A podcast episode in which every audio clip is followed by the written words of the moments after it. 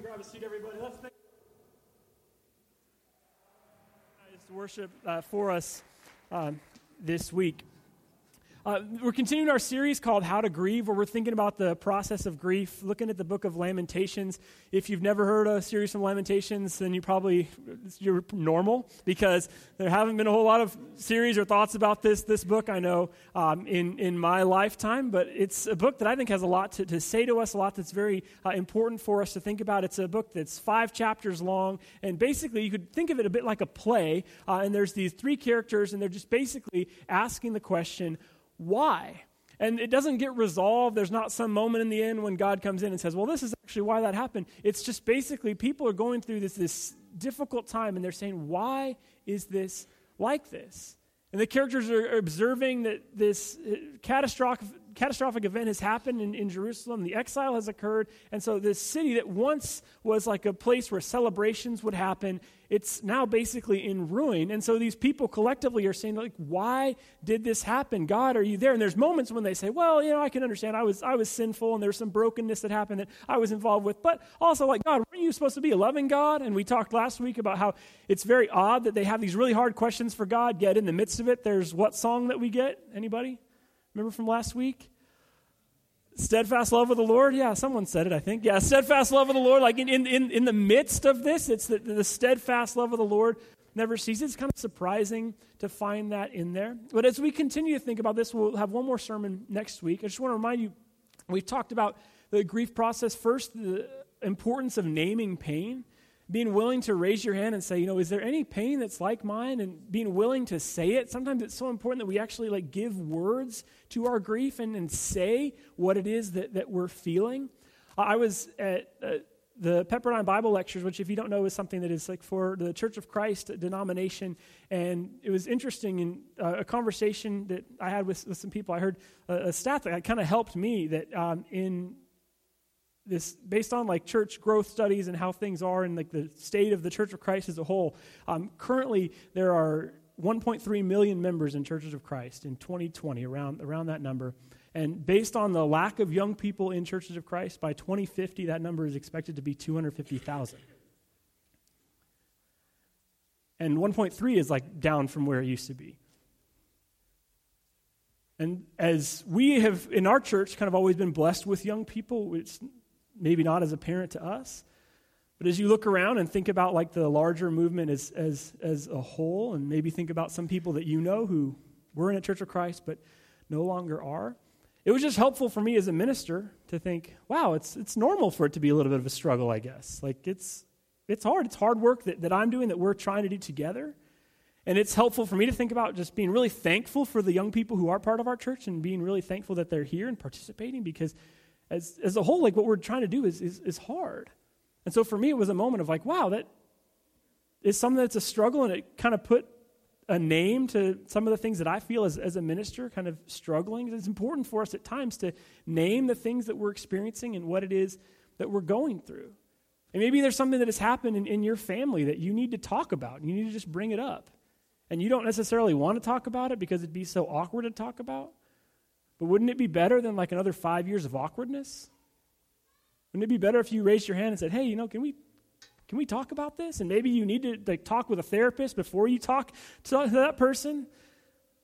But what would it look like for you to maybe name some pain and say, we, we need to bring this out into the open because I don't want this to continue to color this relationship anymore. And last week we talked about how important it is for us to ask like real, honest questions of God. God isn't afraid of our questions. And books like Lamentations, I think, are so beautiful because if you were just reading it, if you read through it without any context or understanding of maybe why it's there, you would say, Why is this book in the Bible? It doesn't make any sense. It's just someone just asking questions. That's one thing that I love about Scripture is it asks real questions. It causes us to think like about what is actually going on in our lives. It's not just like a simple formula. So I hope that as you think about grief in your life, that Maybe it hasn't happened to you yet. Maybe you're currently going through something that you'd be willing to name pain, that you would say, you know, this is a struggle for me, that you'd be willing then to ask questions. And then what I would hope is that you'd be part of a community that has a level of, of commitment to each other and you continue to walk with each other through pain. Brene Brown is a psychologist and someone who I think has a lot to say to our time and context. There's a Netflix show that she has. I'd read any of her books. She's really fantastic. She says this so simply people are hard to hate close up. Move in. People are a lot harder to be angry at if you actually talk to them. And I know, like, you're at church on Sunday mornings, you're a good person, so you don't actually hate anybody. Nobody likes the word hate. Uh, we have a book that uh, our daughter Nora loves to read right now called Dragons Love Tacos. And uh, it's, it's, a, it's a New York Times bestseller. It's actually really good. Um, but in, in that book, the dragons, like, they hate the spicy salsa. And there's one page that's like, they hate this kind and hate that kind. And so we, whenever we're reading it, we're like, we have to say they don't like spicy salsa because Carter picks up on that. And we're not supposed to use that word hate. So nobody likes to use the word hate. It's kind of surprising it's in Dragons Love Tacos. So again, like you might not actually hate anybody, but I think one of the things that we struggle with collectively, perhaps even, even more than hate, though I think our culture is a little bit angry, is just apathy. Like, it's easy for us to kind of have apathy about our neighbors, about even people that, that we go to church with it's easy for us to not really make any sort of effort to actually be in community with anyone. Because community always requires effort and it requires cost. It takes being willing to like have a conversation, to wait, to be around somebody, it's just easier to just stand at a distance. And that's actually what we see in the book of Lamentations. As we've talked about, Lamentations opens with this narrator who's basically just looking at this horrific scene and saying, okay, this city is now in exile. There used to be joy here, and now there's hopelessness. And the narrator says this about the city, uh, Lamentations chapter 1, verse 9. Her filthiness clung to her skirts. She did not consider her future. Her fall was astounding. There was no one to comfort her. So, this is the narrator talking about this city. And it's very odd. Like I said, it's kind of like a play. You could almost read it that way. The, um, the city is personified as a woman. And so, basically, this narrator is saying that this group of people, they were sinful. Her filthiness, her promiscuity, it clung to her skirts. And they can maybe say, like, why, God, did you do this? But there was a lot of things that they were responsible for that they needed to work on, and they never did. And basically, like, she did not consider her future. And that's the person who is not helpful at all, who says the three worst words, I told you so, right? Basically, like, this narrator stands at a distance and is like, I could have told you all that was going to happen. You know, you were so sinful in this area, you didn't really give God the proper respect and due. And so, like, you just look like a promiscuous person, basically, to me because of this. So, your filthiness clings to your skirts. This is how the narrator describes it in Lamentations chapter 1. Then, as we talked about last week, the narrator, as basically, as the narrator is exposed to the, the horrors of what is happening here, eventually the narrator breaks and basically just starts to cry and says, My eyes are overwhelmed with weeping. I can't just stand on the side anymore. It's devastating for me as I see what's happening here. And in Lamentations 2, the narrator says this What can I say for you? With what can I compare you, daughter Jerusalem? To what can I liken you that I may comfort you, virgin daughter Zion? Your wound is as deep as the sea. Who can heal you? Think about the difference that we've seen from chapter 1 to chapter 2. Basically, I, I told you so. You should have considered your future. You should have done things a little bit better. You shouldn't have sinned. Your promiscuity, it's like worn on your body. To you, virgin daughter Zion. Think of how this has changed. It's a lot easier to hate people from a distance than it is when you come a little bit closer. So, this narrator, it seems, has entered into the story in a book that I'm reading for, for this series about this very odd book of Lamentations. It men- mentions a, a, popular movie that was a little bit before my time, Pretty Woman. And that movie, I've not seen it, uh, but I, it was in 1990. It made $463 million. Uh, so pretty popular movie back in the day. And it's likely you're somewhat familiar with it that Richard Gere enters into a relationship with, with a prostitute, and that's how it begins. And then slowly it becomes less and less of a business relationship. And at the end of the movie, he calls her princess. So it's moved from that he thought of her in this way to now being in relationship with her. Oftentimes, I think we wonder can a new word be spoken about me? Can a fresh thing be said about me? And As we see this narrator who enters into this story, that at the beginning it's easy to just stay at a distance. But side by side, there are words of encouragement and hope. I think we wonder at times am I defined or forever defiled by what I've done or what has happened or the things that I've been involved with? Perhaps you've failed. Perhaps your failure was pretty public and it didn't work all that well for you. Perhaps you've made a mess of some things. I believe that a fresh word can be spoken to you. Perhaps you're a victim of abuse. And it's hard at times for you to believe that you can have a fresh word spoken to you, but I believe a fresh word can be and desperately needs to be spoken over you. Perhaps you struggle with addiction. A fresh word can be spoken to you. As we see what happens as this narrator first is observing and then starts to participate, we recognize how important it is for us as a community to gather around each other, to be with each other, to remind ourselves that fresh words can be spoken. The first sermon that I, I ever preached uh, was on a, a great text in the life of Jesus where a synagogue leader comes to him and basically says, My daughter is sick and dying. Can you please come help? And so Jesus starts to go through this crowd of people, and you can imagine him wading through the crowd. He's got all these people who are coming up to him. He's getting more and more popular for his healings. And in the midst of this journey, something that eventually he's going to do, he stops. And you can imagine him stopping and people kind of running into each other as they stop, and everyone's just in the same moment, just wondering what exactly is happening here. And Jesus says, Someone touched me. I don't need that one yet, but it's close. Uh, he says, someone, someone touched me. My power has gone out from me. Someone has touched me. And, and basically, the crowd's like, Well, everybody's touching you. It's a crowd of people. That's what crowds do. Jesus, you ever been to a concert before? Right? And it's like everybody's on top of each other. We're all like walking together. There's asking that question is ridiculous. Who touched you? What are you talking about? And Jesus says, No, no, no, but I need to know. Like, I know something has happened. Like, who touched me?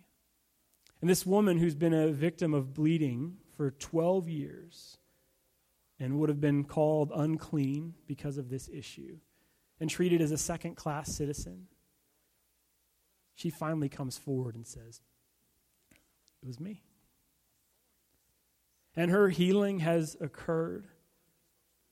But what's beautiful is the words that Jesus says to her Take heart, daughter. Your faith has healed you. You've been called unclean You've been called filthy and dirty. But I'm going to stop everyone and everything to say, daughter, to you. Because that's almost more important than the healing itself, although the healing is very, very critical. But Jesus restores her in front of this community. And he says, You've been called a lot of things by a lot of people, but to me, you're my daughter. You have a new hope and a new perspective. A fresh word can be spoken. But oftentimes, it isn't enough for someone like me to get up and tell you that.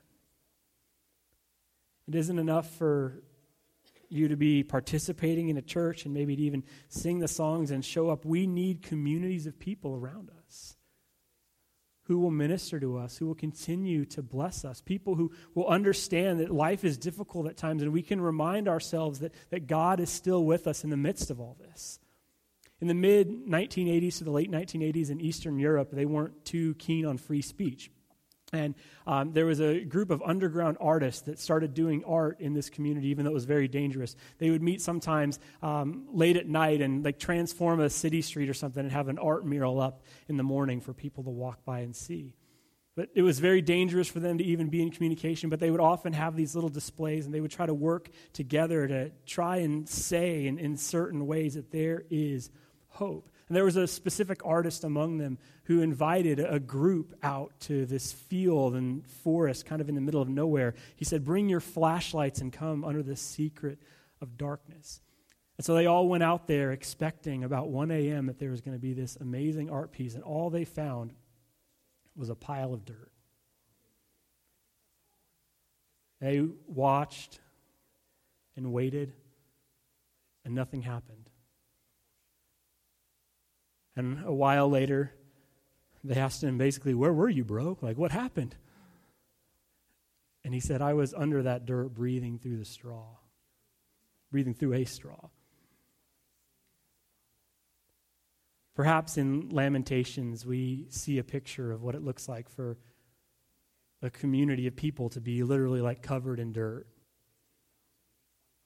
but still breathing. We, as humans, we have moments in lives where, where we are celebrating when we're happy, when things are going well for us, and that's awesome. And if you're in a season like that, that is fantastic. But there are moments when it feels like we're covered in dirt.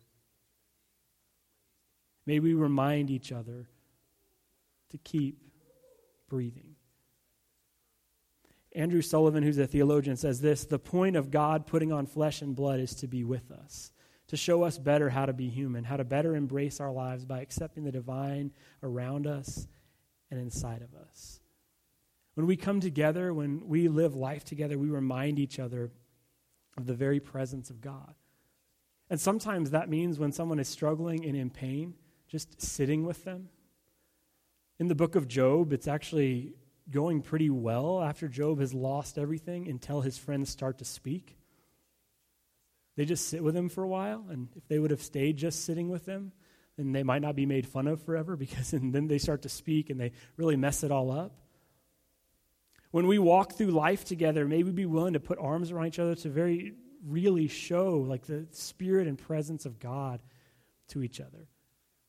May we walk sometimes arm in arm saying nothing, remembering that our presence in a certain moment with someone else is a gift. This is one of the things that I, I am really thankful about my job. I get to be in in hospital rooms with people who are, are, struggling and going through difficult seasons of life. And I wish that I could just be like Jesus and you know heal them and everything would go away. But there's something really profound and significant about being in those spaces with people. Maybe we recognize the, the burden that we all have to be there for each other. Because this is our calling. I think of another story of Jesus when he goes to visit, um, or when he is called to go to Lazarus, his friend, who he receives news is dying. It's one of the weirder beginnings of a story. Um, here it is in John 11. Um, when he heard that Lazarus was sick, he stayed where he was two more days, which is like the weirdest Jesus move ever because Jesus seems to be like the compassion guy and like always going to help people. And just imagine being the messengers that day who come up and say, "Hey, hey, hey, Jesus, you know, let's let's go. Let's go get on the road. Lazarus, like you've been so kind to all these other people, like you surely will come and help out Lazarus, right?" And Jesus is like, eh, "You know, I'll get around to it." It's very, very odd. Imagine being the messengers who then show back up and they're like, "Hey, where's Jesus?" And they're like, uh, "He didn't come. I, I don't know. We tried to get him to come, but he didn't come." And then finally, after these couple days, he does decide to, to go. I think the reason for that, it's a very odd passage, is to prove that this is like a resurrection and not just a resuscitation, because there was a thought that if someone was dead for three days, then they were like really, really dead. And so I think there's some reasons that Jesus did this, but it's very odd. If you ever had a moment in your life when things just haven't gone as you think God would want them to, the biblical characters in this story can relate. Imagine receiving this news like, wait, Jesus is just chilling? Wait, hold on. Like, that doesn't make any sense. And then Jesus ends up going, he goes and, and he participates, and eventually he is going to raise Lazarus from the dead. But uh, his sisters are like, wait, wait, wait, where were you, man? Like, if, if you would have been here, this would have been so much better. If you only would have been here, then my brother wouldn't have died. And then Jesus, in this moment, one of the most profound, the literal shortest English verse of Scripture, he weeps. As he's moved by the pain that everybody's experiencing, as he understands the grief that is in that place, he weeps. Think about what that means.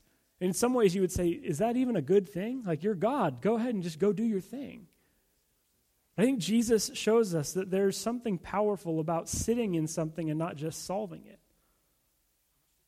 That there are going to be things that we just can't solve.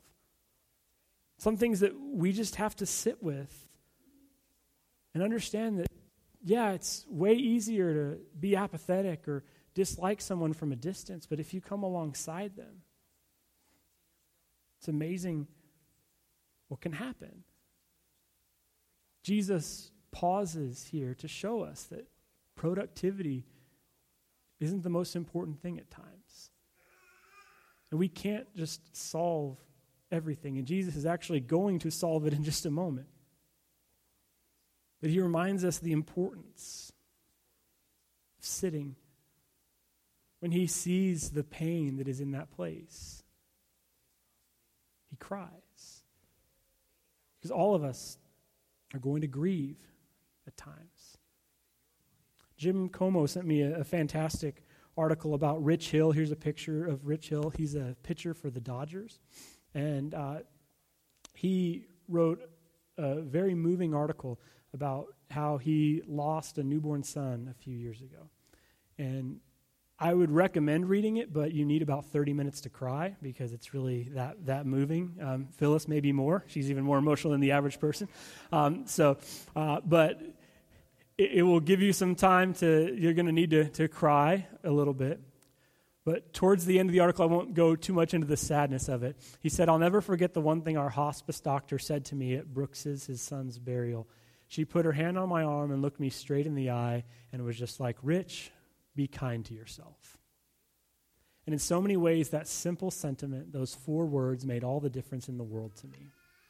It was almost like she was giving me permission to look out for myself and do what I needed to do in order to go on with life. And there are going to be moments when we need these kinds of words. And Rich Hill reminds us when you're grieving, it's easy to blame yourself and beat yourself up and just sabotage your own well being. But you absolutely have to try and remember to be kind to yourself. And we, as a community here, I think we have a, a, blessing, a responsibility, and an opportunity to tap people on the shoulder and say the same kind of thing. It doesn't have to be the same exact message be kind to yourself.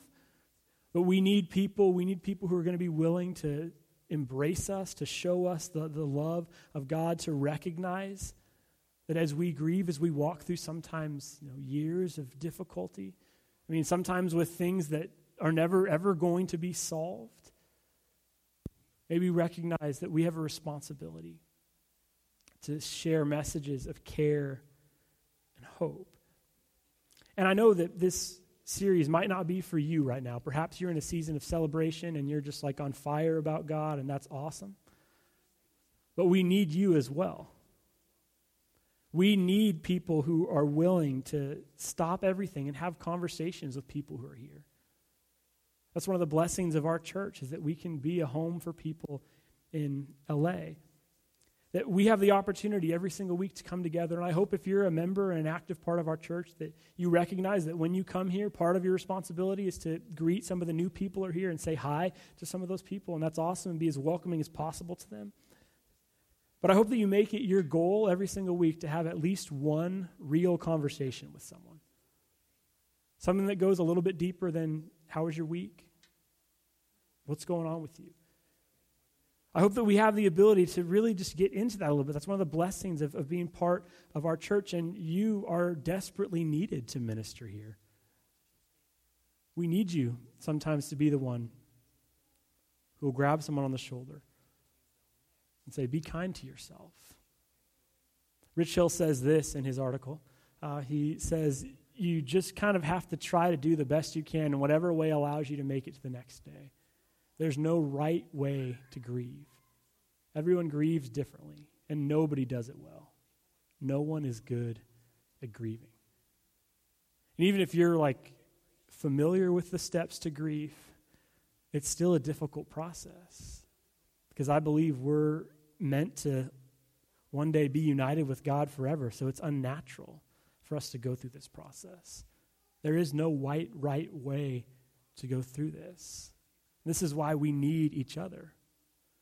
So, as we think about how to grieve and think about what that looks like in our lives, I hope that you're really willing to be somebody who takes this stuff seriously.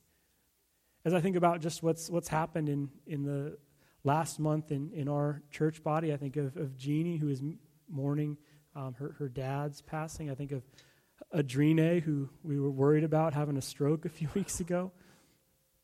And we all spend time in prayer, and, and we're always remembering these things and, and praying and thinking about these people. And it's not just because prayer is, is going to fix everything and it's going to like make the person have the issue go away, but it's because we care about these people. It's because it's like they're, they're part of, of our heart and our soul. So we get the opportunity then week after week to show up with each other, to ask, you know, how are you doing? Are you okay with that? And we walk as a community together because there's just no right way to grieve. So, as we think about closing this series next week, I want you to maybe think of something in your life or that's on your heart that you need to properly grieve. And maybe it's nothing for you, and if that's the case, that's awesome. And we need you here. But if there's something perhaps that you're going through or that you haven't properly named, may you take the time to think about it, to name it, to ask God those questions and then to seek others in community. Because grief is a partner with us for sometimes long seasons of life. And there's some situations that the pain never really goes away. So we bring those questions, those doubts, those things to God, and we bring those things to others as well. Because in community, we find people who will come alongside us, who will have empathy with us, who will continue to walk with us. Let's pray together. God, again, this is a, a, a, heavy topic and one that is, is difficult for us to think about. But may we have eyes to see and ears to hear those around us in our community. May we be willing to have that conversation, to not just settle for surface level answers. May we be a community that truly seeks to show each other the love that you have for us. Father, when we sit alongside each other, we don't judge people's sins, we give them new names. May we recognize the beauty that comes in the community that we have. May we all seek to share our burdens. Because it is holy space when we grieve together and when we don't necessarily have all the answers. Father, as, as we sing now, I know that some people are going through some difficult things and they might not feel like singing. May we sing for them and remind them of who you are. Your Son, Jesus' name I pray. Amen. Let's stand and worship together.